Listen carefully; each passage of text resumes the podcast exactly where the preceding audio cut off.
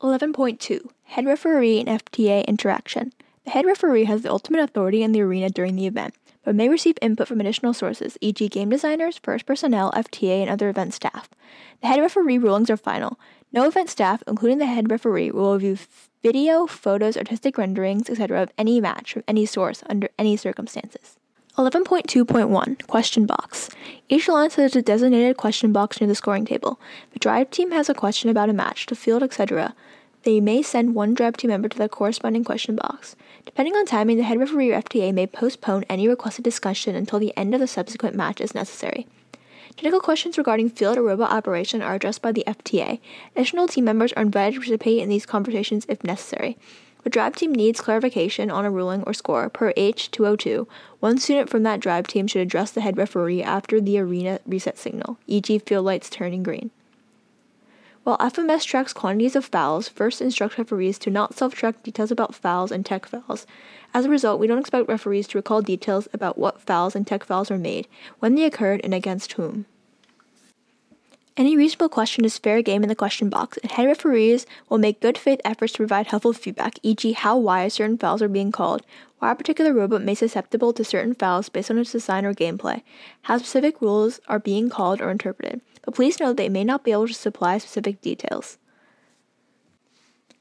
11.2.2 Yellow and Red Cards. In addition to rule violations explicitly listed through the 2023 Game Manual, yellow cards and red cards are being used in First Robotics competition to address team and robot behavior that does not align with the mission, values, and culture of First. As noted in Section 6.5 Rule Violations in H201, head referee may assign a yellow card as a warning, or a red card for disqualification in match for egregious behavior inappropriate at a First Robotics competition event. A yellow or red card is indicated by the head referee holding a yellow and or red card in the air while the game announcer describes the violation. Per Section 6.5 rule violations, yellow cards are additive, meaning that a second yellow card is automatically converted to a red card. A team is issued a red card for any subsequent incident in which they may receive an additional yellow card, including earning a second yellow card during a single match. Second yellow card is indicated by the head referee standing in front of the team's driver's station and holding a yellow card and red card in the air simultaneously after the completion of a match. A team that has received either a yellow card or a red card carries a yellow card in subsequent matches, except as noted below. Once a team receives a yellow or red card, its team member is presented with a yellow background on the audience screen at the beginning of all subsequent matches, including any replays, as a reminder to the team, the referees, and the audience that they carry a yellow card. All yellow cards are cleared in FMS at the conclusion of practice, qualification, and division playoff matches. Verbal warnings are cleared after practice matches and persist from qualification matches through subsequent tournament phases. The referee may opt to perpetuate a verbal warning or yellow card earned during practice matches through to qualification matches for particularly egregious behavior.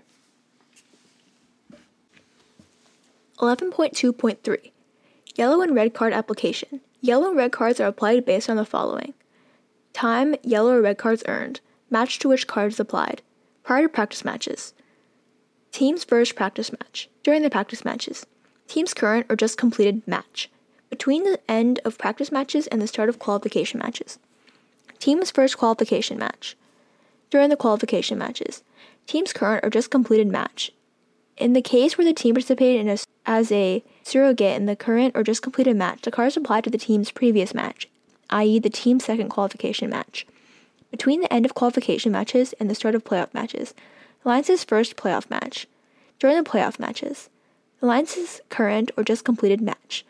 Please see examples of the application of yellow and red cards as shown in section 6.5.1 Violation Details. 11.2.4 Yellow and red cards during playoff matches. During playoff matches, yellow and red cards are assigned to the violating team's entire alliance instead of to only the violating team. If an alliance receives two yellow cards, the entire alliance is issued a red card, which results in disqualification for the associated match. If both alliances received a a red card. The Alliance assessed the first red card chronologically is disqualified and loses the match.